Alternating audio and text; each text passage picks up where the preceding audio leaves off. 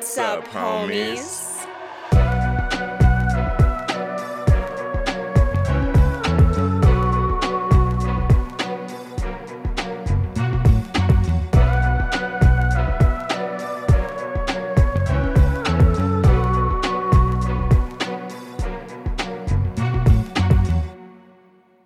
What's up, homies? I'm Erica.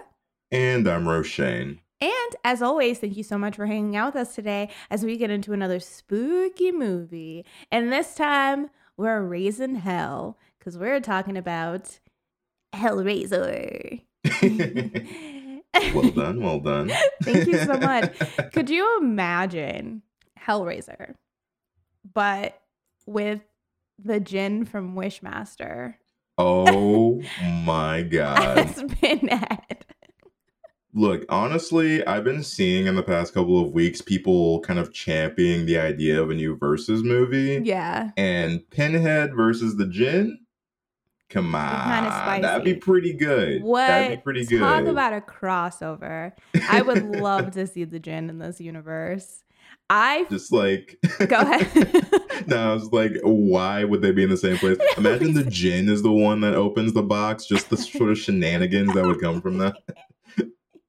What is it you pray for? I feel like I feel it's crazy because I feel like the Djinn actually would make a very good Cenobite, but I Right? feel like he would be pissed off by the like the the hierarchy or the power dynamic Yeah. within it. He'd be very upset that he had to work with other people I think so. He'd probably be like, I'm either hell priest or nothing. or not. Yeah, yeah.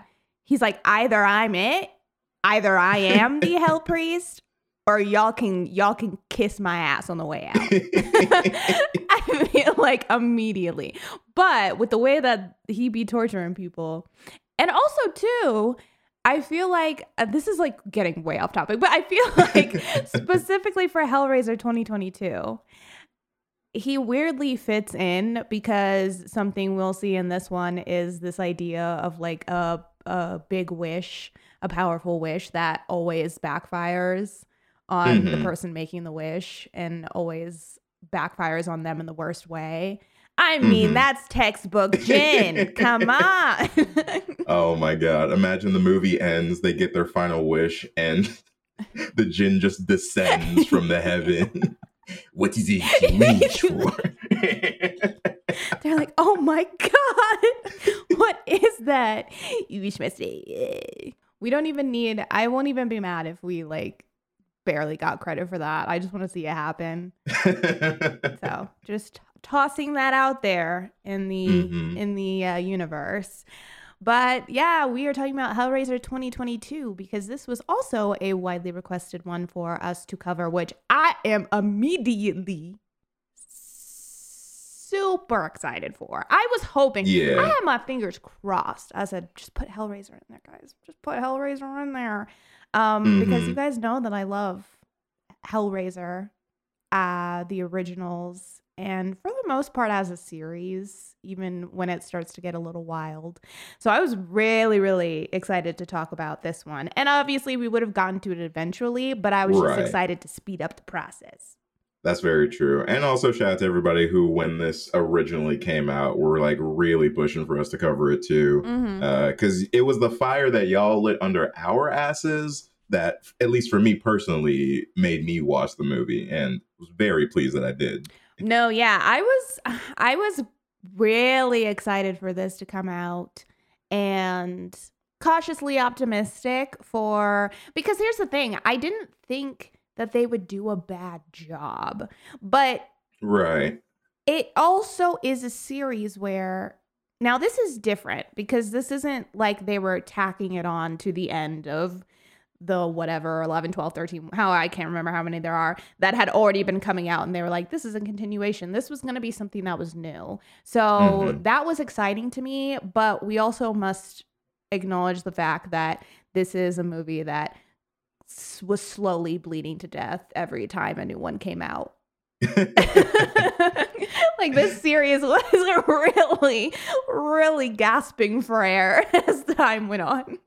Now, I haven't seen too many of the Hellraiser movies, but I do know that that is, in fact, the vibe. Everybody that Yeah. I've talked to who is a Hellraiser head has said the exact same thing. Yes, it it it gets kind of wild as time goes on. Gets and and for the most part, after four, I'm pretty sure. I mean, all of them were direct to to video. If that Okay. Makes you feel any type of way, like they said, we're not even going to try and put this on the big screen anymore. This it is what it Mhm. is. These are just for Um, fun. Yeah, these are these are just for us. And then even after a while, you know, Doug Bradley was step no longer Pinhead. Um, Clive Mhm. Barker was no longer attaching his name to them after 1996. Um, so this is also the first time that Clive Barker has been Involved. stamped. Yeah, like approval. I'm in it. I'm part of this. Let's go, kind of a thing. Right. So that was also exciting to hear. But yeah, I I mean, if you guys have heard the episode, you know that I enjoy this movie. Mhm. Um, so we're going to be breaking down today exactly why we enjoyed this movie. but before we get into the breakdown, we got to talk about the scare scale Mm-hmm. on a scale of one to five. Hellraiser 2022. How scary is it? You know, Hellraisers are tough because I don't, for me, find them particularly scary. However, Right. I understand the scare factor of them. And so I think for that, I'm gonna give it like a three, mostly because Hmm. like you don't get like too many jump scares or like very traditional scary things, I think, but you do get a lot of imagery and you do get a lot of uh implied violence. Um and so for that reason, I can see that being scary. Now, granted, I do think despite um the direction that this one takes, it's a little bit like less gory than the original in a way. Um, but still gory enough that like if that's not your thing, if like body horror and stuff freaks you out, this may get to you. So I'm gonna say like a three out of five. That's fair. Yeah, I'd give this like a 2.5. You're right in a lot of ways. There's much more implied violence in this one than I think we've seen in past ones where they've really leaned into you're going to see everything that happens to this person. Mhm. This one kind of uh, quickly cuts uh, with when you're dealing with the gore a little bit more. So in that way, that could maybe be scarier for people, or for some people that might be a little bit more disappointing. I think overall, though, there's a lot more uh, things lurking in the shadows in Mm, this mhm. one that could potentially be scary. Also, there is the imagery of this one. Now, the Cenobites have always been very creepy looking, but I will say, I think in this one, perhaps the way that they look in in this updated version could be more nightmare fuel to you than previous kind of image the way we've seen them in previous films. Um so i think that those are maybe the scariest elements of of hellraiser but yeah it's not there's no jump scares or anything like that so you can take that off the table luckily true, true. And now I will say, when I was growing up, the Cenobites did freak me out a lot more when I was younger, as opposed to like when I watch it as an adult. So take that into consideration too. Like the sheer imagery of Cenobites can be very frightening to a lot of people, and so like I feel like that's somewhat needed to be said, uh, just so you don't get yourself into something that you're not ready for. Yeah yeah like don't don't be stepping don't be dipping your toe in because the water is hot. Like we just want to prepare you for that. The water is hot. It's steamy. Um but yeah i guess that's fair. If if the cenobites were scary to you before they'll probably be scary again but we're adults now so we can maybe maybe we'll be more prepared for it maybe, maybe. Um, but without further ado, let's go ahead and hop right into the actual movie. So, homies, we are entering into spoiler territory, and you have been warned. But today, we're talking about Hellraiser from 2022. This movie is directed by David Bruckner with a screenplay by Ben Collins and Luke Piotrowski, along with others, based on an original story by Clive Barker and is starring Odessa A'zion as Riley, Brandon Flynn as Matt, and Jamie Clayton as the priest. Riley is an ex addict just trying to live the best life that she can. With the help of her partner, she steals a mysterious puzzle box from an absentee millionaire, Royland Voight. But when her brother disappears and strange, grotesque creatures begin tormenting Riley, she must solve the mystery of the box before more of her friends fall victim to its power. Insert toxic family relations, psychotic art collectors, and skin tight Cenobites here. Our film concludes with the mystery of the puzzle box being revealed and Riley doing whatever it takes to bring her friends and family back. But is the prize at the end of the puzzle worth all of the pain? Also, what is it you pray for? Roll credits. Also, sorry, I'm just sitting here stewing on thoughts. Very Djinn like of the Cenobites to be stuck inside of a box until somebody rubs it. You know what I mean? This is just there's too many there's too many connections. Too many, too many. Let's make this happen, Hollywood. Please and Let's thank make you. this happen. What does it look like inside of the box when they're hanging out in there? it's like that did that Disney show. Did you ever watch Out of the Box? yes. Oh, I loved Out of the Box.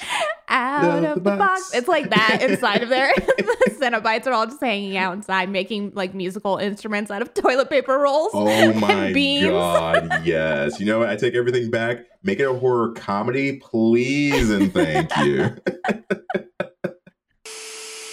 You solved the box. We came. Now you must come with us. Taste our pleasures.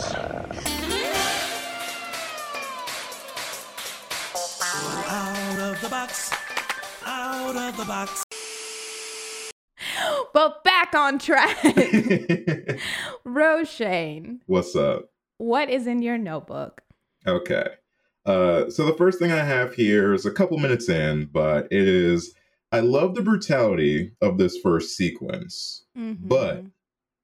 No one at this party is hearing Joey scream. Not a single person. oh, you know that man has that shit soundproof.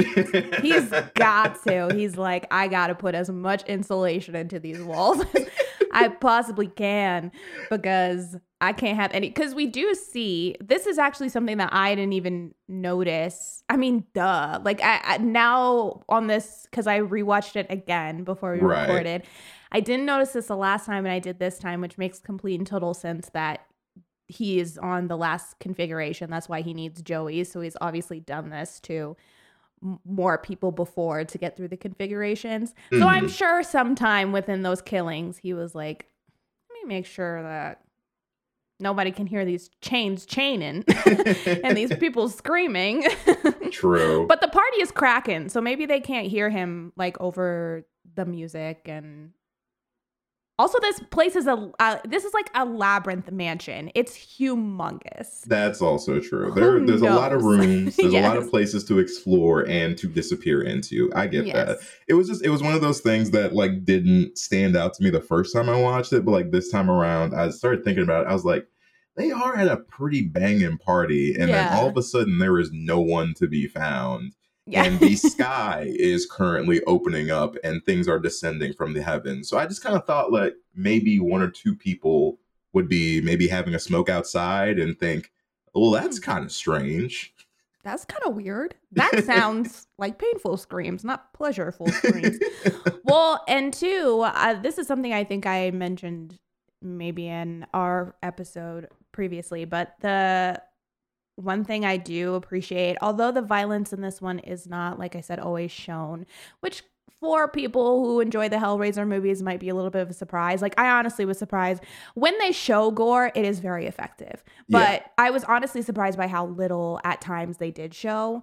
Um, Joey is a little bit of half and half. We do get to see a lot of what is happening to him, but he's pretty in the background. Yeah. However, I will say the actors themselves do a great job of selling the gore because Mhm. everybody, I feel everything that is happening to these people, specifically for um, Joey and and even Nora, I think is also a great example of a character where I really felt what was happening. But Joey, played by Kit Clarke, kudos to you because the way those screams, the way Mans was screaming and and like moaning and weeping and writhing around in the background has me all the way shaken to my core especially because it's basically the soundtrack to this scene he is screaming Yeah. the entire time in the background of the scene while roland is just taking his time Yeah, and honestly, I loved it. I I like that they went with that for the first kill because mm-hmm. they it it sets up this whole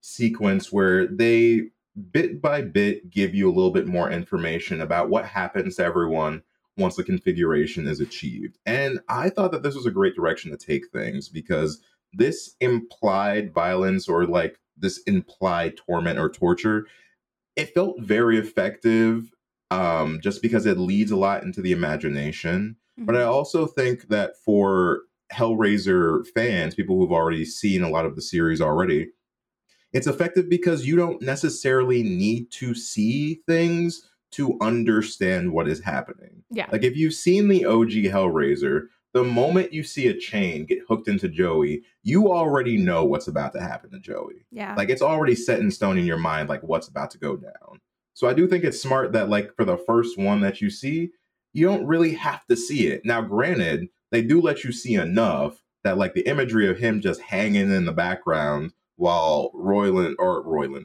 while roland is praising this this dark jesus Mhm. um i think it's great imagery and i think that's a great setup for the things that are going to happen later Yeah. Um also Roland is kind of takes on the form of our human villain because all Hellraisers need it, you know, for the most part. Mhm. They need someone who is working in the real world, I guess you could say, who is kind of pushing the events along. Um, because obviously the Cenobites can only do so much until they are summoned. So Roland kind of steps into that. And for anybody who knows this actor from ER, maybe you had some good feelings about him. But if you've ever seen Practical Magic, you already knew this man wasn't shit. As soon as he stepped on the scene, you were like, "Oh, here you here we go again." Um, I but I will say what I do like about Roland is I guess he kind of feels similar to Frank from the original in the sense of he is really needing some additional help to kind of move along what he is trying to accomplish. But I feel like Roland in this one was kind of interesting because you really almost do forget about him after this beginning and it takes a while before he comes back onto the scene and i feel like he to me feels like the most kind of backseat puppeteer human villain that i have seen out of the hellraisers in the sense that i still enjoyed his character and i still felt like he was pretty nefarious despite him being gone for like an hour and 15 minutes of this movie. This man is just a ghost. Like we don't know where he is. But then when he comes back i i think it's cool to realize just how much of what has happened has been as a result of him Yeah, that's very true. And I definitely want to get on into that a little bit later about like their Mhm. actual plan. Um, because there were a lot of things that went into it, and not all of them lined up for me in the second watch, but we'll Mm. get to that in Yeah. a little bit. But I agree with you. I like the inclusion of Roland, and I do like how they used him, at least like timeline wise, during this movie, because I do think it, you're right. It's smart to have this character seem so prominent in the beginning and then not touch on this character again for a lengthy period of this movie. Now, granted, this movie's still a little bit too long. I'm gonna I'm gonna sit on that just because like the first time through, it was okay to me. I think I was in for the experience and watching everything. The second time through, I feel like I noticed more things that probably could have been trimmed out. yeah Um, but that being said, as far as like longer movies go, this one isn't bad. And it at least keeps you entertained the entire time with like new information. But using that time does allow you time to forget about Roland, um, so that when he does pop up again, you're like, oh shit, you are a part of this plot, aren't you? Yeah. I, I agree with you though. I actually originally when we talked about the first one, I had said that its length was a con for me. I ended up cutting that out because after thinking about it later, I was like, actually, it's not. However, you're right. On a second rewatch, I felt the length this time much more than I did last time just because I knew what was going to happen. So I was kind of already jumping ahead to these plot points and then remembering all this other stuff that had to happen in the meantime. Mhm. Where, yeah, I, I definitely felt the length more this time than last time. I still don't, it still doesn't feel like a con to me because I agree with you. It's like, you even though you feel it it works for this Yeah. film it works for the story um but yeah it, it it drug a little bit more for me this time because i was just awaiting anticipating getting to certain parts um Right. but there's also immediately a great i mean the imagery in this movie is is pretty spot on. It's pretty fantastic. I think it's Yeah, one of the best absolutely. aspects of this movie.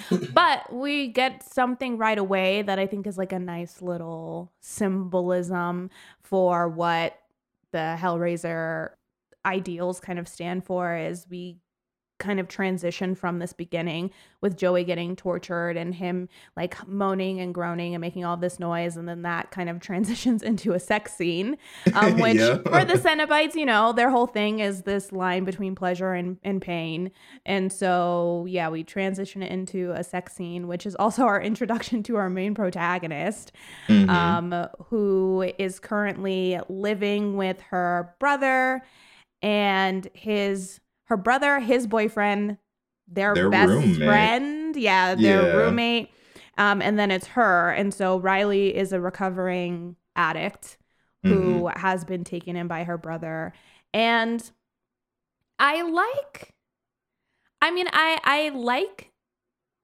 her as a character.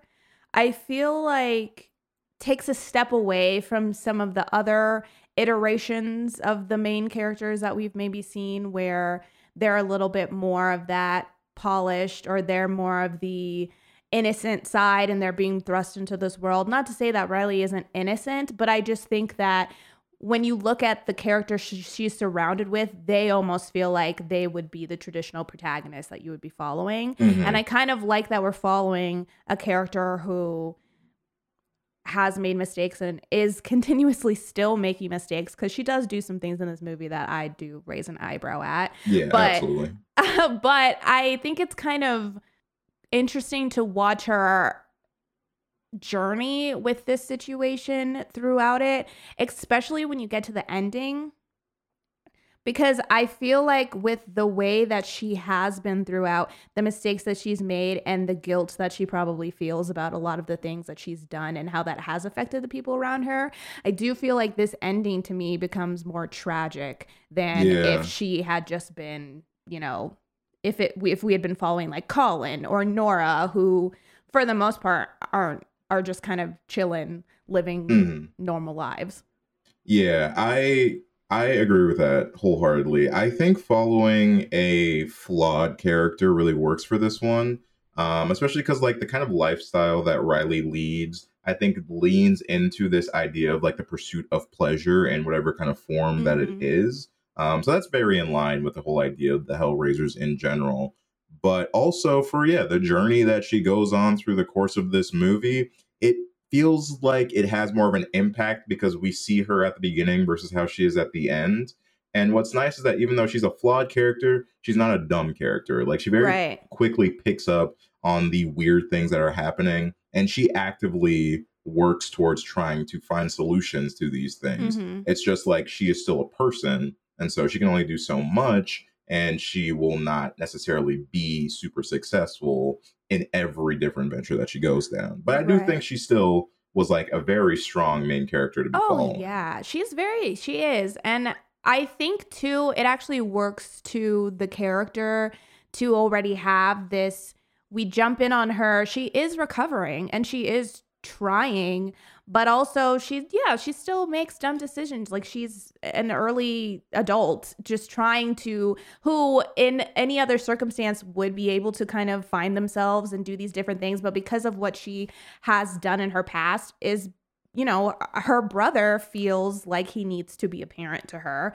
And that Mhm. causes her to really push back on that whether she, because although he's coming from a caring place and she does need some stability i think the way that he's going about it makes her feel like a child and so she kind of pushes back against that. But i think because of the way that that like kind of conflict within their relationship and therefore the way that that flows out because they're all roommates and because these people that she's living with really are her brother's people and she's kind of mm-hmm. being pulled into this situation i feel like the way that that affects everybody actually works in the characters in the writing's favor because later on when riley really tries to solve this issue on her own and really kind of shuts everybody else it's in line with her as a character even though it's Yeah. not the way that i you know like the way that most people maybe would have approached the situation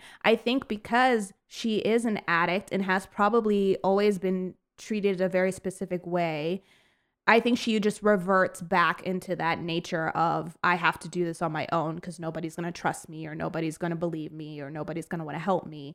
I think she just automatically reverts into that like I need to push everybody away and solve this on my own whether that is the best idea or not kind of a thing.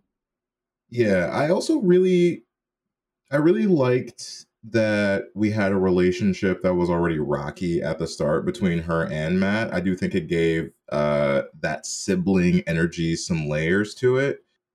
But I do think we also jump in at a very interesting time in Riley and Trevor's relationship as well. Yeah. Yeah, we do because they are which I do think it's uh I'm pretty sure what Matt says is true. Now, I could be off base, but I have heard that before that you should not form like very intimate relationships with people that you are in recovery with. Like if you're doing a sort of program, Mhm. you should not form an intimate relationship with someone else in that program because like that's Y'all are both going through the same yeah you guys shit. you're going through the same thing and um, that could be very very hindering to your progress. So matt is on base. Like that is not a good idea. Um, i just think that the way that he maybe approaches the situation is what puts riley off from Yeah, from listening to him. he's not because he's not perfect either and like he is coming from a good place but like even in their interactions you can tell how he gets a little like neurotic with this taking care of his sister. Right. Um and yeah i feel like that definitely lends to her kind of pulling back from him. Um but i will say on the second time through a lot of riley's like toxic habits were a bit more apparent to oh me yeah than they were the first time. I feel like the first time i was a bit more sympathetic second time through i'm like riley girl what are you doing Baby girl, what? Yeah, because that's the thing is it's because we're jumping at a very specific time. And now I this is coming I've never had to deal with this sort of a situation with someone that, you know, in my family or someone that I've had to that I care for being addicted to something. And so it's it's I can't necessarily put myself exactly in, in Matt's shoes, nor can I put myself in Riley's shoes. But yeah, it's because I think we jump in, you can kind of fill in the blanks where yes, Matt is being a little overbearing, a little bit. He he comes off very aggressively, but at the same time, I think particularly on this rewatch, it's hard to say how many times he's found Riley strung out, passed out in a park Mm. somewhere. Because when he finds her later, it doesn't feel like this is the first time that that's happened. Because he immediately starts asking her questions that I feel like he's learned to ask over time. And when you think of it in that way, it's not hard to understand at all why he's being the way that he's being because he very much doesn't know the next time my sister leaves the house, is she going to come back home or am I going to find her OD'd? Like Yeah. I I feel like that's the way that he's thinking. And now she is making progress, but of course, now he finds out she's with some guy who's also a former addict that he barely knows and she just kind of disappears and goes Mhm. and hangs out with this guy. So I feel like that especially puts a strain on things. And of course, we find out yeah, Trevor Matt's instincts were fucking spot on because Trevor is not shit as well. Mhm. Um, because we find out for sure later because he's a traitor. But in this particular moment, he is the one who kind of advises Riley that they should go and rob a storage unit. And he's the reason that they find the puzzle box. And then he says, Yeah, Riley, take the puzzle box home. but I will say, that being said, I do think they do a good job in this film where you can see from both perspectives because I understand where Matt is coming from just as much as I understand where Riley is coming from. I think we get enough of that back and forth with them where you I at least I don't vilify either one of them. They both have their specific perspectives and they're both just trying to do the best they can. And I think that's what is well done in the way that their kind of scenes together are written is you can definitely understand why each of them feel some type of way about the way that the other one is acting. scared me. Missed you tonight. Where'd you go? Out. Drinking? Bullshit. You can't even take off your shoes. It's it's dark in here. I was I was trying to wake you up. Don't ask me questions if you know I can't answer them. Matt. Pills. no. No, seriously, no. Okay, let me see. Christ, Matt, I'm fucking clean. Hey, I worry about you, Rye. You gotta Get stick out of to my this. room! Riley, I'm not trying. I love you. You love having something to fix so that you can feel like a big success in this shitty Okay, apartment. okay, okay, I see what you're trying to No, do. No, you don't know a thing about what I'm trying to do. I'm not. You know what? That's okay. Neither do I. Okay. You're drunk. Yeah. Are you jealous? Are you scared? Sleep it off. And in the morning, pack your shit.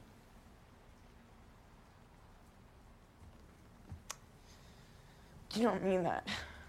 The hell I don't. Yeah, absolutely. But like like you said, Matt is not too far off with Trevor and like Trevor is kind of like at first you're like, eh, whatever. He's kind of he's got cute tendencies, but then like his red flags immediately start showing up. Um one that should have sparked a red flag that didn't the first time through definitely caught it this time around. My man says he delivers paintings as his job. Ain't no way in hell that painting delivery job equates to that nice ass Yeah. apartment that my man's is staying in currently. yeah. Scam. he has a very, very nice, very nice like I, it didn't even click to me the first time through like how affluent it looks like this guy lives based on his profession. But I was like, something something's off about this. Yeah. Like this this ain't right. You shouldn't have this kind of money, my guy. I don't know what you were doing on the side, but it sounds like your main gig does not support this kind of lifestyle. Right, because I imagine him like riding a bike eh, with a painting stuffed into, like wrapped up and stuffed into a bag, and he's riding a bike to different places. That's what I imagine. And hey, maybe that pays well. But yeah, we find out later that he's he has been getting some extra money on the side, doing very unscrupulous deeds for very rich people. And Mhm. so we get the box, and this box is cool. I like this puzzle It's so box. cool. It's so cool. The reveal in the beginning we didn't talk about, but it's really nice how they like show you the box that you're used to versus what it is in this movie. Yeah. I thought that that was a great callback to the OG while also presenting a new idea because the new box design is pretty damn cool. You gotta admit. It's very cool. Now, we have seen different iterations of the box previously. We have seen the box in its different configurations, but most of the time it is in its square form. in its Mhm. cube form and that's kind of the box the puzzle that you're you most affiliate with with the series but we get to see it go through all kinds of configurations in this one and it's continuous it has to go through all of its configurations before it reaches like its final form. And I like all of the configurations. I think they're all really cool. I also like the way that this box gets solved. This one to me feels more like a puzzle that you really have to think about. Whereas in the original, I, everybody always acts so surprised when people would solve the puzzle. It's like you literally just had to to finger the middle and then twist it and then pop it into place Ta-da. and you solved the puzzle. Now, this one is kind of similar in the way that it moves and stuff, but you really do have to kind of lock some things into place and and do, you know, some different some different twists and turns of it before you get it completely right. Right. And then what is particularly scary about this box is that and I think the thing that scares me about this movie as a whole that I've maybe not felt previously or that unnerves me, I guess I should say, is in this one, the box just needs blood and it doesn't really matter whose it is. And Yeah. in the past, it's felt like you really had to insert yourself into this situation. Even people who didn't necessarily know what the box was gonna what was gonna happen when they unlocked it had been kind of inserting themselves into the situation in a, in a way. It was a very deliberate decision that they made to unlock the box, whether they knew what was going to happen or not. Mhm. In this one, you don't even have to be fuck with the box. You could just be walking down the street on your way to get a coffee, and if someone if you get slashed by that box, it's a wrap. It's so yeah. it's not a choice anymore. It's not a deliberate involvement. It's just if you get cut, say hello to say hello to Pinhead for me because it's you're done. Like, and that's what happens to all of our basically all of our victims in this are just victims of circumstance. They just happen to be in the wrong place at the wrong time, grab the box in the wrong way. Matt, our very first victim, I think unfortunately, more so than the others, is very, very much an unwilling participant in this. He just came to check on his sister and right. gets cut by the box. Yeah, poor Matt, man. I I keep thinking about what if he just grabbed the box from a different angle? Would none of this have happened? Because like she Riley escapes that initial first stabbing. And so it seems like that got the Cenobites a little twisted because they're like, hey, whoa, whoa, whoa, whoa, hold on. There's a promise of blood every time somebody spins this little cube around. What happened on this? Mhm. And like now, granted, she's freaked out. She's at this point like on pills and like seeing like so she's not in a good state. Mhm. But like it kind of seems like at the beginning of this whole ordeal, she's kind of in the clear because she missed that initial stabbing. Now, unfortunately, as we see through the movie, it don't matter because, you know, Matt. Um, but although this sequence was like really it pulled on my heartstrings the first time. I had a thought the second time through, and I'm kind of curious how you feel about this. Okay. But I couldn't help but thinking what it would have done to the movie if Colin had gone after Riley instead of Matt, and Hmm. Colin was the first victim. Hmm. I think that that would be inter- like it would it would make for an interesting switch in the dynamic to potentially see more of Matt and Riley. But I will say I feel like Riley is so invested because it's Matt. I wonder Yeah. how that would have changed her storyline. Only because it does seem like her and Colin have a very nice relationship, but it is hard to tell how close they actually are. That's true. Whereas with It's- Matt, there's all even if they're not close, there's an Mhm. underlying sense of loyalty just because they're siblings. Of course, of course. And like the way it would have to happen would clearly need to be different. Mhm. But you know, there's that moment where they pass by and he's like, you know, don't leave and all that stuff. So that could potentially lead to him maybe being like, all right, let me go get her. Yeah. Um, since they're having a fight or whatever. Um, and I I agree. Like I don't dislike that it's Matt first because I think taking away someone who's that important to Riley is a strong move plot wise. I like this is more of like a lateral move than like, oh, I think this would be a better Yeah. idea. Um, but I think there's some interesting stuff to explore there because, like, one, if Colin disappeared, you know for a fact Matt would be placing the blame on Riley Mhm. anyway. So it, I think that would still potentially lead them down a similar route. Mhm. But then you would get to have that full film of how does their relationship change over time? Because, like, after we lose Matt, it becomes very clear that Riley does have um, love for her brother and is very remorseful that he's gone now. Um, but I, I just thought this time around it would have been interesting to see how that relationship and dynamic would have changed over time with like all the same events happening. you know? Right. Well, and I think too, I feel like if Matt had been in Colin's position, I think this movie maybe would have been a little bit more of an ensemble story because if Matt was still alive, I think he would have been much more involved in what Riley was doing. Because it's Mhm. Colin and Nora, I feel like they're like, whatever, and they just let Riley leave. That's why she kind of does all this investigative stuff on her own.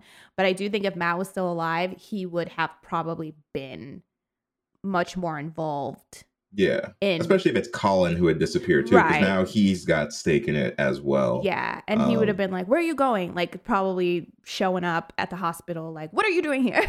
Which I mean, shit, maybe needed to happen, but um, yeah, I think he would have been been very very active in in her investigation, and and interestingly enough too, it's it's because you're like, oh, if if he hadn't have cut himself, I do think for sure Matt would have been in the clear if he hadn't have cut himself, but something interesting about opening the box is Riley, because she opened it, is connected to the box. It does seem like one way or another, this box is gonna get to all its configurations, and the the Cenobites are like, either is you or is somebody else. else, yeah. But somebody is giving us blood today. Like we will be drawing blood because the only reason that Matt even gets involved is because in this really sick looking like shot metaphorical chains come out of Mhm. come out of Riley's body and go into him but it happens in a nightmare for him and it wakes him up Yeah. and so it seems like and then later on of course we see that Pinhead forces Riley to do the next configuration and show she cuts herself and then they're like oh oh uh oh Mhm. looks like you have a big decision to make so it does seem like when you open the box you are now connected to all of the configurations within that oh yeah. within that like transition or whatever until it goes back to the lament configuration. This box is your box. Which It's is true. also scary because then it then it also becomes a choice. Do you just claim other victims and get back to you know and just finish it up? Or are you going to be one of them because i imagine even if she had sacrificed herself it would have still kept going. Other people just would have found the box.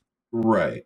And that lends me to confusion yeah, confusion. it's it's because it's just like this whole process though of like you have to hit the five configurations to even make it to this last one. Mhm. It seems like the Cenobites want you to get there. Like you do like they do want someone to make it to the end of this ritual. right But like if you have to die in order to get to the next configuration, it kind of seems like you're forced to make it other people because like otherwise how do you how do you finish the box? Well, but that's if you want the wish, because Mm. that's the pool of finishing the box. Whoever has the box in their hand at the final configuration gets the wish. Mhm. So I think that that's just the thing is it's like for Roland because he wanted that wish and he wanted to to talk to Leviathan, he needed it to be other people. Now Riley comes to that conclusion too, so she ends up wanting the wish. But at the time,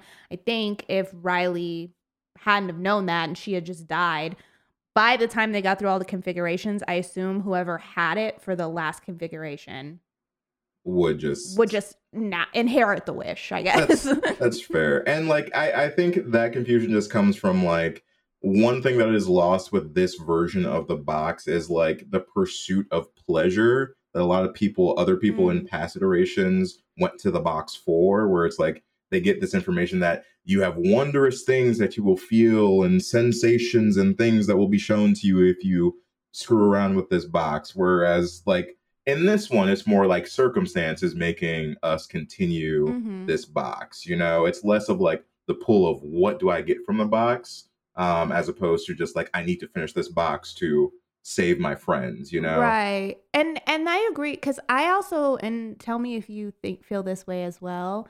It feels like to me in this one the Cenobites it feels like in this one there is an end to the suffering because it feels like yeah, they're still going to push you to their your limits, but you will die.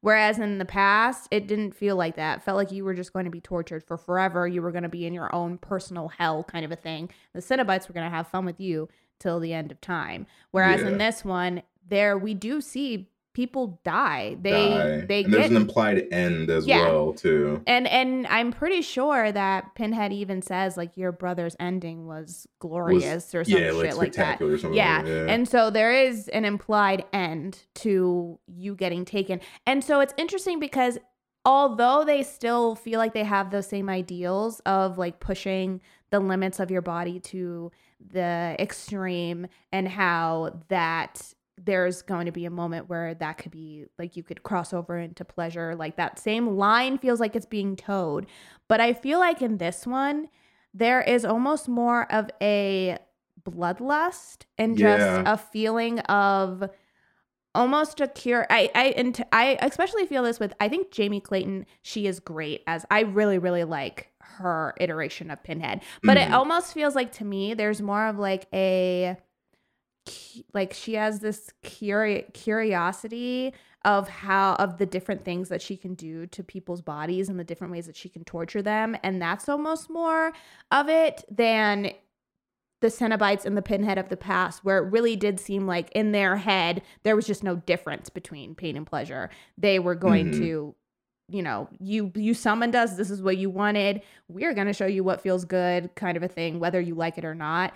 And then in this one, I feel like there's more of a recognition that like, oh, I know this shit doesn't feel good, but like, I'm gonna do it anyway. But it's fun, ain't it? I don't know. Like it just feels like these these Cenobites are more.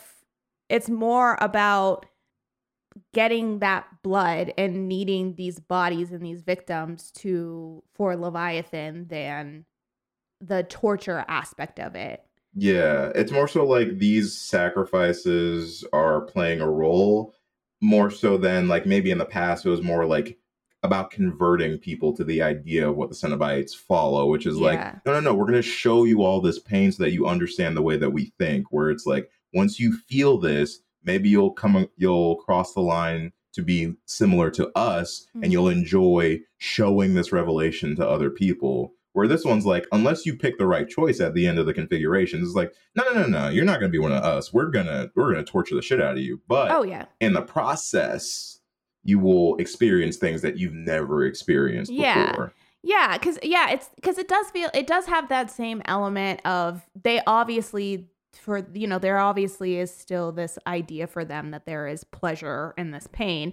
It's but it just feels a little bit more like that is on the back end. I think especially because it's this idea of oh well if not you then someone else which Mhm. is not normally the case. It's normally like you open the box so like You deal with it. come get these hooks dog but in this one it really it doesn't matter who it is it's like we just need somebody and i feel like especially for that it's they have to know that people didn't come seeking these wonders or whatever they just need these people and they're going to show them their idea of a good time but at the end of the mm-hmm. day these people are not going to make it What are you? Explorers in the further regions of experience. Of Sensations rim. Our gifts are boundless. I don't want them. Yes, you do.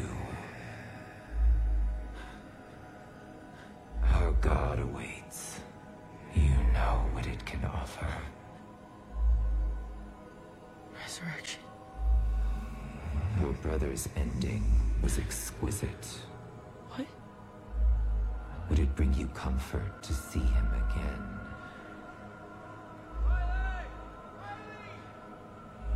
Two more, and he is yours. Feed it. Their pain, their blood. Unlock the next configuration. And then the last. No. I've done enough. Enough is a myth.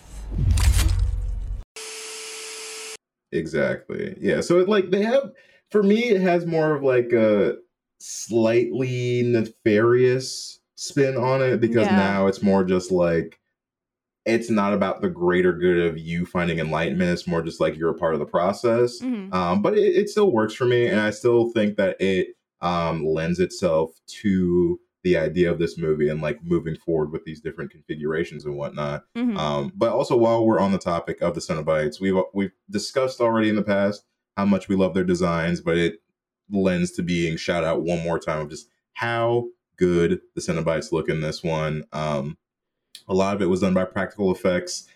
I believe that Russell Effects was involved in the creation of a lot of these. The Cenobites ended up looking really, really good this time around. The skin idea, as opposed to the Mhm. leather, worked very well, I think, for not only their look, but like what they stand for. I think that it really lends themselves into a different idea that I was 100% here for. Yeah, the skin pulled in all different ways looks crazy because it does, in a lot of ways, does look like they're wearing latex. Right? And it so does. when you first, when they first stroll up on the scene, you you get that same feeling. But then as you get closer and get to really see what's going on, you do get to see that everything is just their skin pulled and stretched and manipulated in ways to make it look like they are wearing clothes. And then you really realize like no this is just how they've been pulled apart and put back together. And also too there are because my favorite thing about hellraiser and like the different iterations of it is seeing the different Cenobites, the different designs Mhm. of them. And so that's why, although the third one, Hell on Earth, is kind of wonky, I like it because there's new Cenobites to see. And I felt the same way about this one. Every time there was a new Cenobite, which there's actually quite a few, every time there was a new one or a new design, I was really, really excited about it because they look insane. Every single one of them has a very specific thing about them, a specific torture or way that they were. You can kind of like maybe lead it into how they were in real life.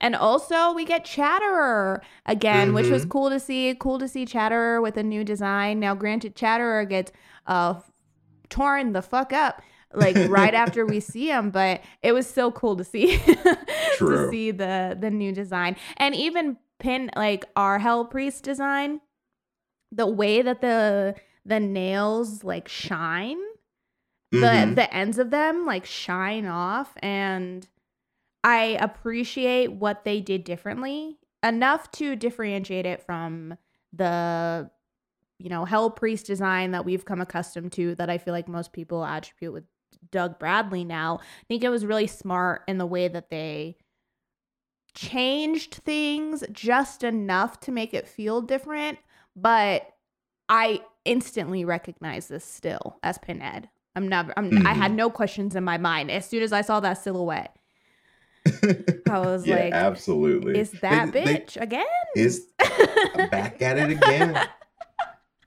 but it's like it designs are all very are very creative and great takes on the idea of the Cenobites. And also like kudos to every single actor and actress that was in those latex Yeah. suits because I know they're uncomfortable. I'm sure temperature was hot, cold, everything in between. Like anytime there's that much makeup and costumes, you know who's ever underneath is going through some grueling processes to put that on camera. So Mhm. thank you to everybody who uh, went through that to have these awesome creatures on camera. But they they work and like the energy that they bring to not only just like the environment when they appear, but just the way that the characters react to seeing them. Mhm. I think is like one of the big joys of watching this. Yeah, it's. I mean, I would shit absolute bricks if I saw any of those people.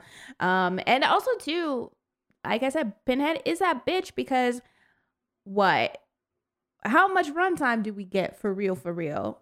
All in all, Pinhead is really not on screen for very long, but the other Cenobites are so cool that I don't mind because Don't mind. even though they the the other Cenobites are running the show at times, yeah, their their designs are just so intricate and they are still so creepy that I am still happy to see, you know, whatever they're going to do, whatever they're going to say, if they can talk or what Mhm. have you. And then when we get Pinhead rolling up on the scene, hmm it's great because you know it's still that powerful moment. It's still the the presence and there's a certain kind of power that pinhead holds and you can kind of tell in comparison to the other cenobites which i do think that they do a good job of here. Although we don't see them all together often i think they do a good job of still making it very clear that there is a power dynamic and that hmm that is upheld, but they're all gonna have a little bit of fun tonight. They're all gonna kind of get to do their own thing. Let's Yeah. go, girls. And, you know what I, I- mean? Yeah, right, right. I love I love too how um they enter scenes as well. I know it's kind of like a little bit of a callback of them just like appearing in the world of like this mixed reality. Mhm. But I just love I don't know if I love it honestly because it's kind of terrifying, but the fact that they can just pop out of nowhere, it doesn't matter where you are, like once you're marked, you're going into kind of their hell dimension Yeah. that is so terrifying, especially when you get to like to Nora's, where they're like literally on the move. Like they are in a moving vehicle trying to escape, and it does not matter because Nora is marked Yes. and they are gonna collect. And boy, do they collect on poor Nora. yes. Yeah. That's such a cool shot of the the car stretching. And Mhm. and her realizing that she's stretching away from her friends and like Mhm. still in the back of the van. That shot is super cool. They do a great job, I agree, of melding reality with the this hellscape because in this one it's it's not an immediate change an immediate shift uh you normally like it is it's like as soon as they hit that box they're stepping out it's ready to go. they're yeah. ready to box. but in this one, it's once you get cut, it almost works as a drug.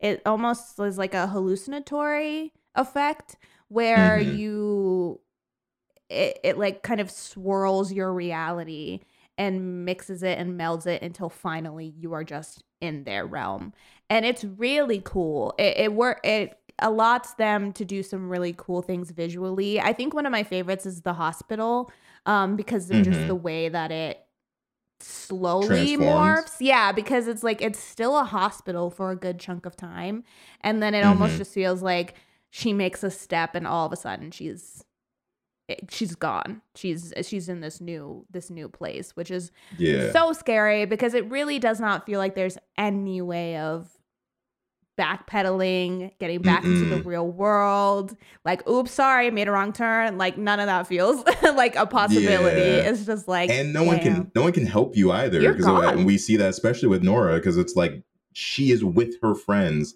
Doesn't matter. Yeah, which I still I love that uh scene. It it's really heartbreaking because Nora really is has nothing to do with this, has done nothing wrong. It's just Mhm. trying to help her friend. And which is a big step from Serena, who that tussle I still call bullshit on her getting cut. But regardless, the sequence after was cool, so I let it slide. Yeah, yeah, because Serena definitely did play a, a role. It's it's clear that she feels regretful about how she helped Roland, but she did uh bring a lot of people to their death, assumingly. So, yeah, and I agree. That whole that whole give me the box situation, um, that's silly. A little that's silly. a little ridiculous because I guess I- I don't know. It's it's hard to know how much exactly Serena knows about the box and how it operates.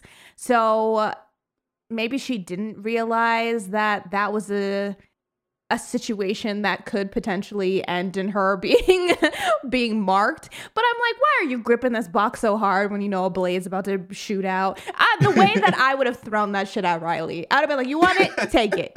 Take it. Because Right.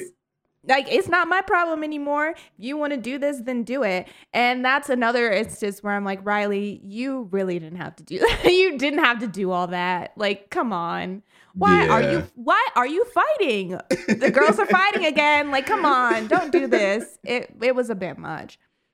But yeah, in comparison to the other characters, I guess Serena, she is the one who who had the most involvement, and so you don't feel bad that she got hurt. Like it sucks that it happened in that manner, but Yeah, you don't but you're feel also like- yeah, you don't feel bad in the way you do with Nora, who gets her skin just ripped clean off.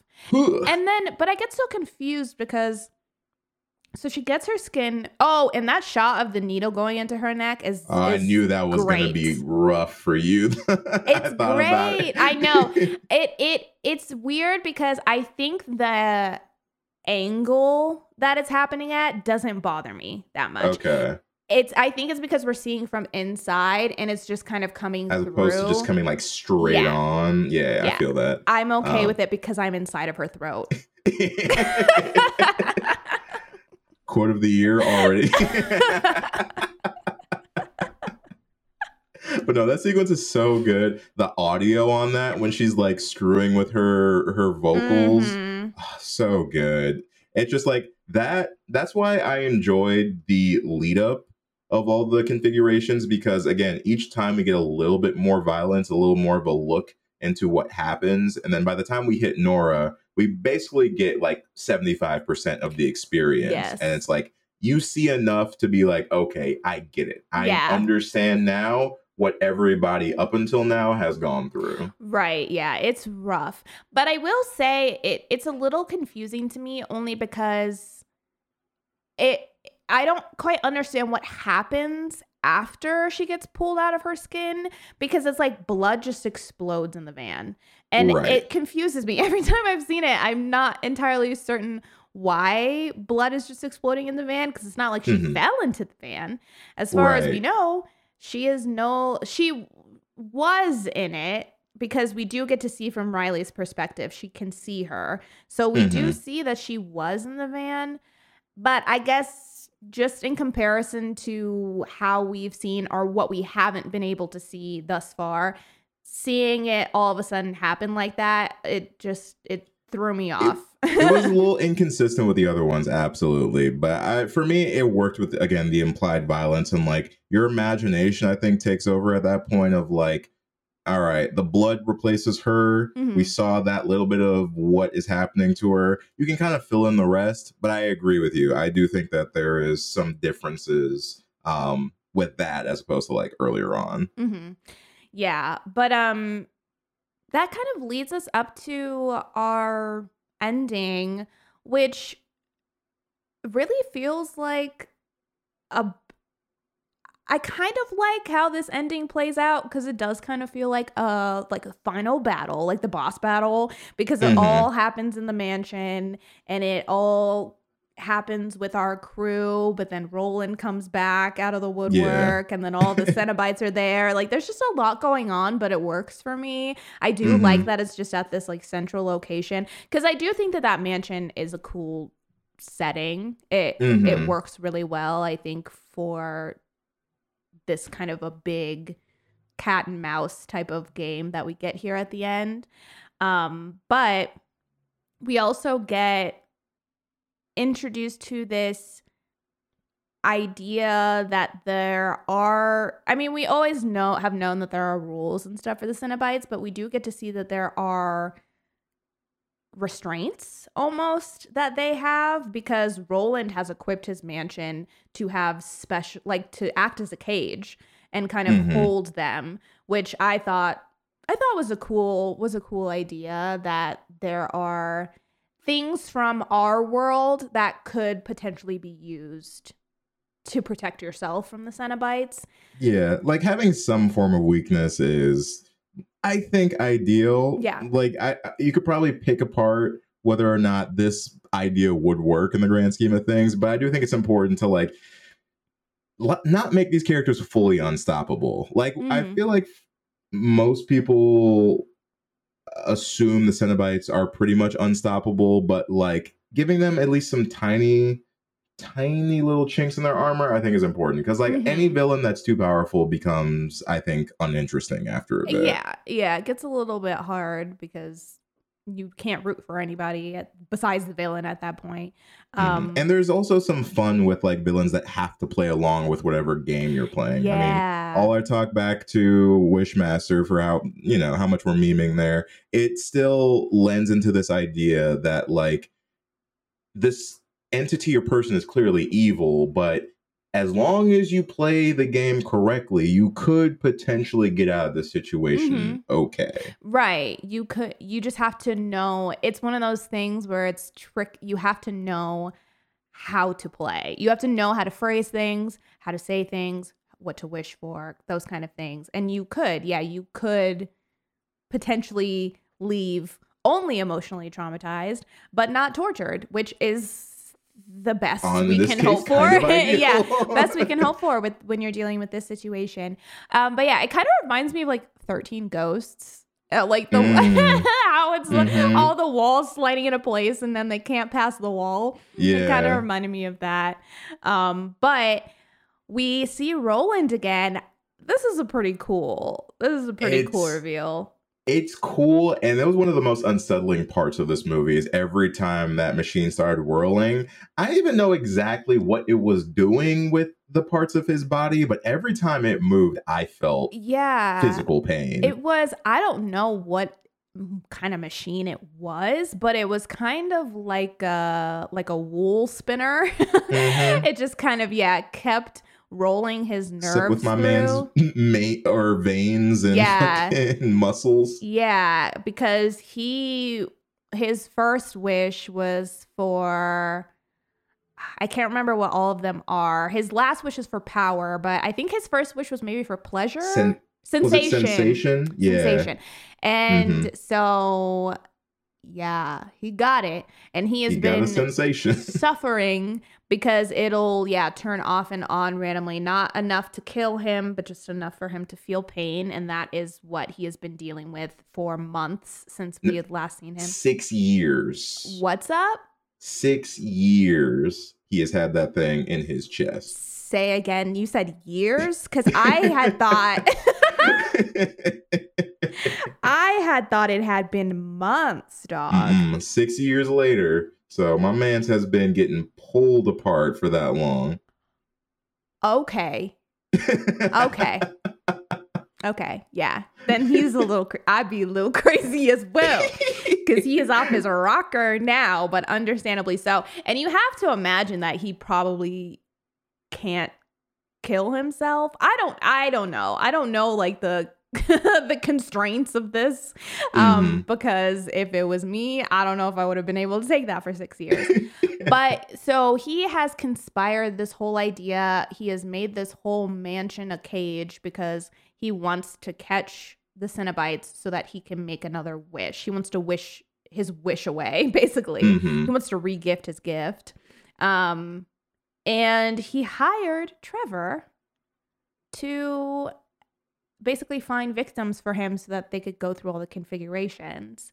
So, like, what the fuck? It's just so Trevor, eh, yeah, it makes sense when you go back how Trevor was definitely pulling strings. Cause even in this situation where, um, so after like Nora gets taken away and Colin and Riley just want to leave, and Trevor's like, let's go back to the house. and Colin's like, Right. bitch, why? Like, Or like, uh, hey, we're driving in the wrong direction. No, we're We're not. I'm 100% sure this is the right way. oh shit. It's like, what? Yeah, it's all these little things are why he told Riley she could take the box. And Mhm. it's all these little things. And now Trevor seemingly does uh, care about Riley, but obviously not as much as he cares about money. So Yeah. he is willing to sacrifice because Roland is paying him to ensure that everything goes according to plan. I'm like, dude, after Chatterer bit the shit out of my arm, I would have been like, Roland, you're I'm done with your plan. What are you gonna do? Take the money back, bro? You can't even walk. Like what?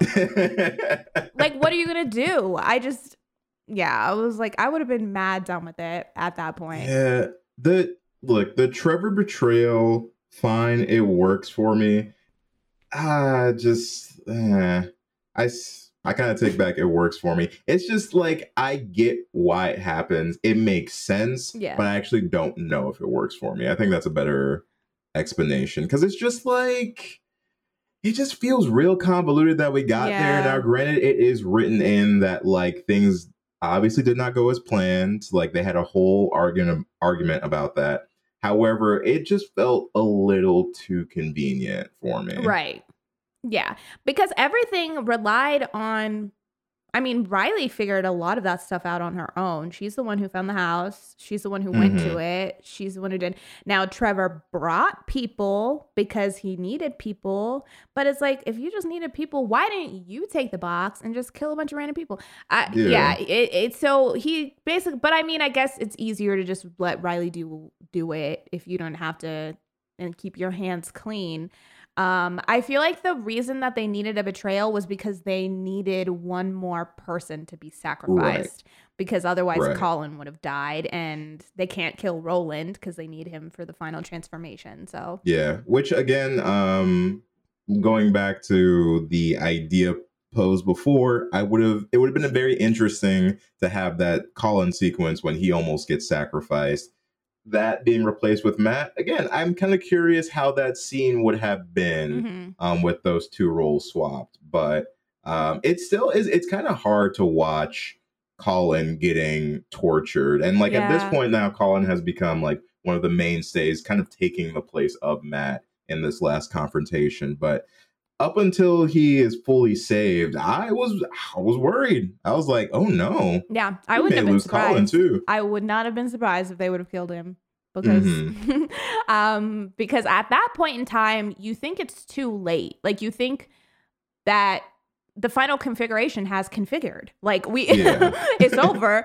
We can't go no backsies is what it kind of feels like. So you really do think that it's too late. I do love how petty um how petty they get because they tell Roland like, yeah, we we don't we don't take a gift back, but you can wish for something else. So he wishes for power, and they take the thing out of him, and he's like, ah, yes, he is so happy. Immediately, a giant hook comes down and yanks him up out of the out of the ceiling like he's a fish. Oh, little baby smirk on on Pinhead's face. I was like, oh, love this, love this energy. oh my gosh, oh, it's so funny because he's like. He's so, He's so happy. happy. He is so happy. he hasn't bad. He's been feeling pain for six years, and this man finally gets to take a deep breath.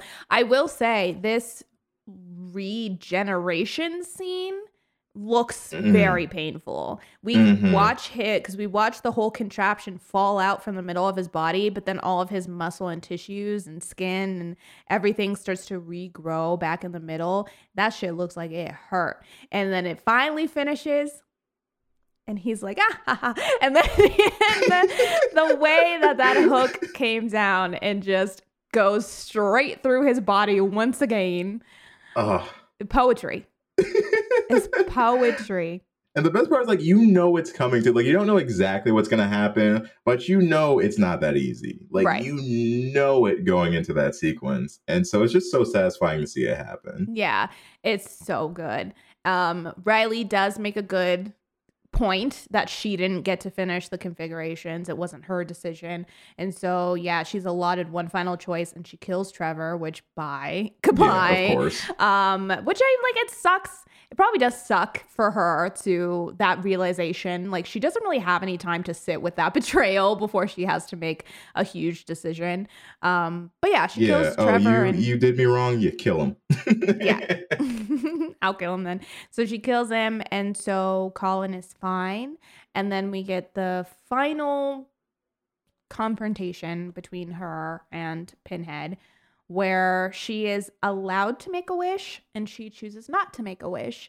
Um, which honestly is the best thing that she could have done because we probably would have had like a, a Pet Sematary type situation Of course, if she had course. resurrected Matt. yeah it would not have turned out well and i i love the idea that this is an option and i think that is what Mhm. I think rounds out this whole ritual and makes it kind of fair in a way is that it has that option where like not every single wish or choice leads to your torture and demise you can pick a different kind of pain Yeah. emotional pain and right. Grief. yeah, you like you can pick grief, and I think for how much that will still suck, right? She does still have to live with this idea that there is no getting these people back. All of them are dead. Most of it's my fault, and that just kind of is what it is. That fucking sucks. But yeah. that or get a mechanical thing in your chest for six years or anchored into the sky by Mhm. some unknown entity. I think I will take the therapy and grief, please. Yeah, because that's the thing is it's not like when you make the wish, it's not the same as being taken by them and you know there's going to be an end to it. There is no guarantee that there's going to be an end to whatever horrible gift that they give you as we see by Roland. So yeah, it's like you will still suffer regardless, but for her this just seems like the better option, especially because really her only wish would have been resurrection. She didn't want any of the other things. Right. And it's like,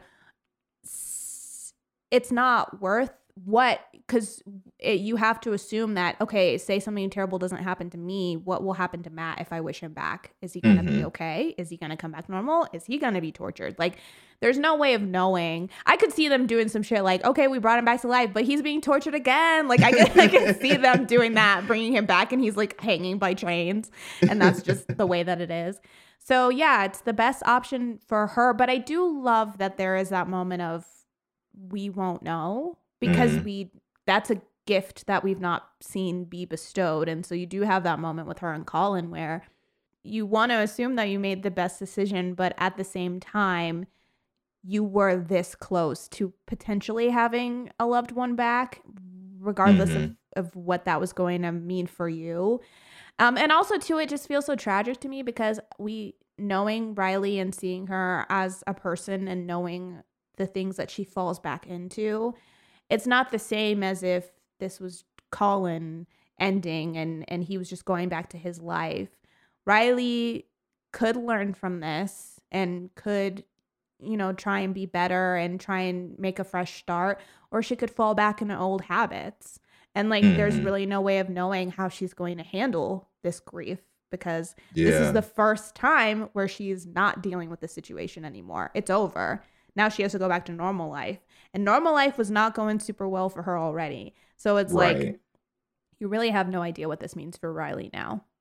hmm But I love that in the end. Like I love that not knowing feeling because, like you again, you're right there with Riley in this in this pit of not knowing. Like you don't know the future as much as she doesn't know the Yeah. future. So like being able to empathize with a character in the end like that, I think is only uh, established because of the journey that we take and then how the process of this ritual ends up working. Mhm. And like, I think that that was probably the best way to end it. I love that her character comes to that conclusion um, and is smart enough to realize that there is no right wish to wish for. Um, it just feels like the appropriate ending. And then we also too get this extra bit of seeing what happens to to Mr. Roland after he makes his wish. And like it felt like something that wasn't necessary at all. Like if the movie ended and we never saw that, it would have been fine. But I'm very glad that it was there because it was intriguing Mhm. to watch. Yeah, we get to see him get turned into a Cenobite. And Mhm. it's in a different way than we've seen it be in the past because it always involves some intense torture. Um, but I think this one is kind of cool to see because, like I said, we have established that the Cenobites in this universe have had s- severe modifications to their skin that has basically turned them into clothes and it's kind of interesting to see that happen in real time with him Mhm. um And it's also kind of cool because you see the exact moment, they like show it in his eyes, the exact moment that he stops feeling the pain. Even though it's still happening, it's like you see this like glass over look in his eyes where it changes because obviously for the Cenobites, there is a moment where the pain became pleasure. And it's interesting Mm-hmm. to watch that happen in real time with someone who was just a human, like Yeah. minutes before was, was- just it- a human. it reminded me a lot of when we covered martyrs and like the ending to Oh, that and like how that character comes to that moment of you know crossing over where it's Mhm. like oh this is beyond pain anymore um it's an interesting concept and i think yeah seeing it visually really drives home kind of the points of what the Cenobites are like working towards or for and just this idea of like if you follow our teachings to a T and you're the right one you'll you'll find this enli- enlightenment like it's there for you you just have to you just have to know how to get there Mhm. Um i i just think it was it's a nice setup and like again it's something that like it really it really does feel like it's tacked on at the end but it still feels like an important part of just finishing the story is Yeah. like we need to know a little bit more let's give us a little bit more information Yeah, and it is it is nice to know what power leads to. what if yeah. you choose that? It's like it is nice to know what that that eventually leads to.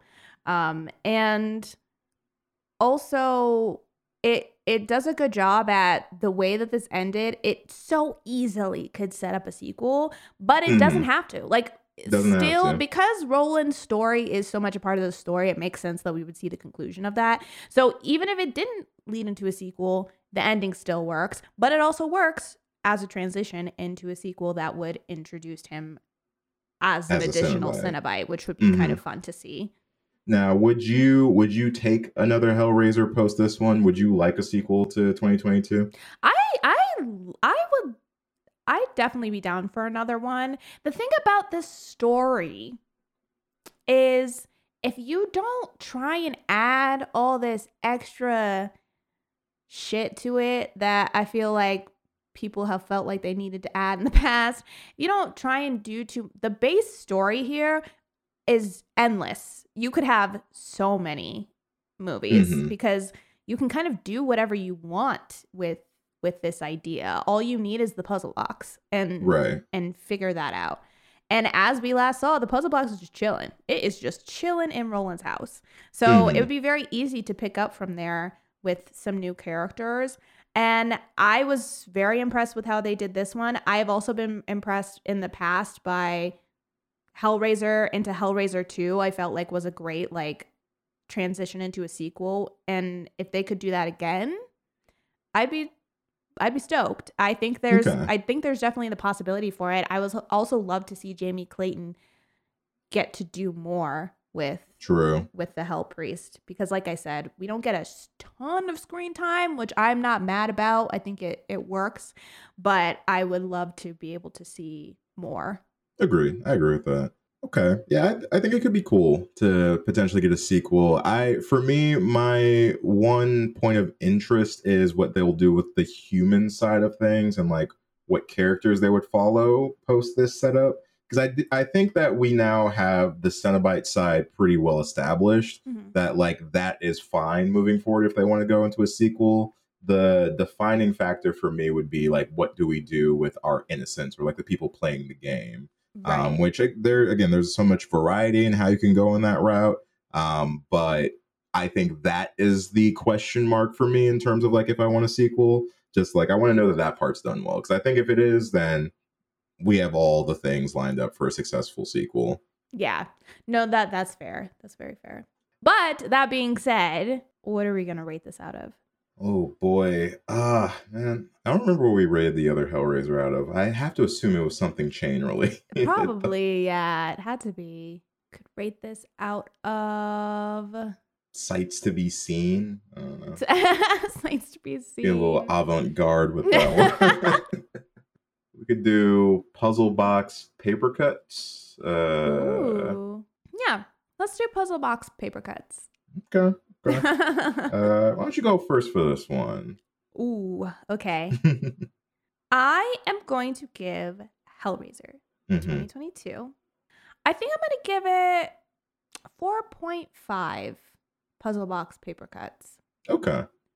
Yeah, I like this movie a lot. It's a lot of it's it's tonally I think is very very successful as a Hellraiser film. I think that the Cenobites are super cool. I think that the story itself plays out really well and the premise of this one and the way that events roll out, the way that the box operates and the Cenobites themselves operate really, really gets under my skin in a way that Hellraiser does not always. And so I love that aspect of it. I think that the gore is really good. However, I am of the camp where I would have loved to see more Mhm. um, because I appreciate that about the Hellraiser movies, and I would have really liked that, like to see that get honed in on in this one, especially with the budget that they had. Um, I also do think, like I said, it's not a huge con, but I did notice the length more on a rewatch, which I only imagine will continue. uh, every time I rewatch it, I'll probably notice that. Also, because I've been rewatching all the Hellraisers, and most of them clock in at about an hour and a half. Mhm. Um, and so I think that was another reason that I noticed it more. And also too, I do think that there are some some like loose ends in this one that although they get tied up, I still feel like they could have they're a little bit frayed. Like they're a little loosey goosey for me. Um, there are times when I question how things work like what kind of rules exactly the Cenobites work under, um, things Mhm. like that. Uh, so yeah, if this does end up being one movie, that'll be unfortunate to not get more explored. But at the same time, I ain't mad about it because I think as a whole, this movie is really successful. Um, so yeah, Mhm. four point five puzzle box paper cuts. Okay. Uh, I think I'm gonna be in a similar group as you, and I'm gonna give this 4.6 out of five uh, puzzle box paper cuts. Uh, mostly just because I really like I really like this movie. I, I think it's a really well done um, reboot of the original franchise. I think it's honestly a, a nice love letter to every Hellraiser fan in terms of just like the ideas and the notions and like the different things that made Hellraiser great. I think a lot of them are present in this movie. Um, the only reason it's not a five for me is like I don't think it's perfect. Um, the second time through definitely magnified a couple little flaws that I thought the movie had. I agree with you. There are some plot points that I don't think really get tied up very well. There are some other plot points that I find a little convenient for the sake of things. And like, although stylistically everything does work for me, I did still leave the second watch kind of wanting something. Not entirely sure what it is, but I felt a similar thing the first time I watched it where I was like, that was a great experience, a great film, but there's like something else I wanted. And like, granted, I can't put my finger on what exactly that is, but I think that if this movie were to get a sequel or if we're going to continue down this timeline, many of those issues may be solved. Um, but as a standalone, I still think it's really good. I think if you enjoy Hellraiser, you'll enjoy this Hellraiser. And yeah, I think it's definitely a a, a must watch in terms of like the the streaming reboots. Like don't don't let this one pass you up. It's really good. So 4.6 out of 5 uh puzzle box paper cuts from me. Also, I just thought about this. What was Trevor doing when he took the puzzle box and ran from her and she like grabbed it from him? Was he like just legitimately trying to get away from her? What was happening there? Was he having a conflict of Like morals? I. I don't know. Maybe. Maybe. I'm not sure. Maybe he was trying to help her. Maybe he was like, let me get this puzzle box away. But why would you take it when she's sitting? Man, can't stand all me. and All my homies hate Trevor. So, can't, Can't relate. but hey, if you guys want to tell me what you think, why Trevor was was trying to break fast with the box, um, please let us know on social media. We are homies of horror on everything, or if you prefer, you can always talk to us in Discord. Uh, Discord is where we hang out with the homies. Uh, we chit chat about all kinds of things, but especially horror in there. So if that's something you'd be into, then you can find the link for that in our social media. Also, you can email us. We are homies of horror at gmail.com. You can email us requests, recommendations, and business inquiries. If you're listening to this the day it comes out, that means that it's Monday, which means that we are on Twitch today. We will be streaming tonight, playing some spooky games and hanging out with the homies. We'd love for you guys to come through and say hello. You can also find the link for that in our social media bios. And last but not least, if you are so inclined, we'd very much appreciate it if you would leave us a rating or a review. You can do both on Apple Podcasts. The more we get, the better. Recommends our show to more listeners, and we just like to hear what you're thinking.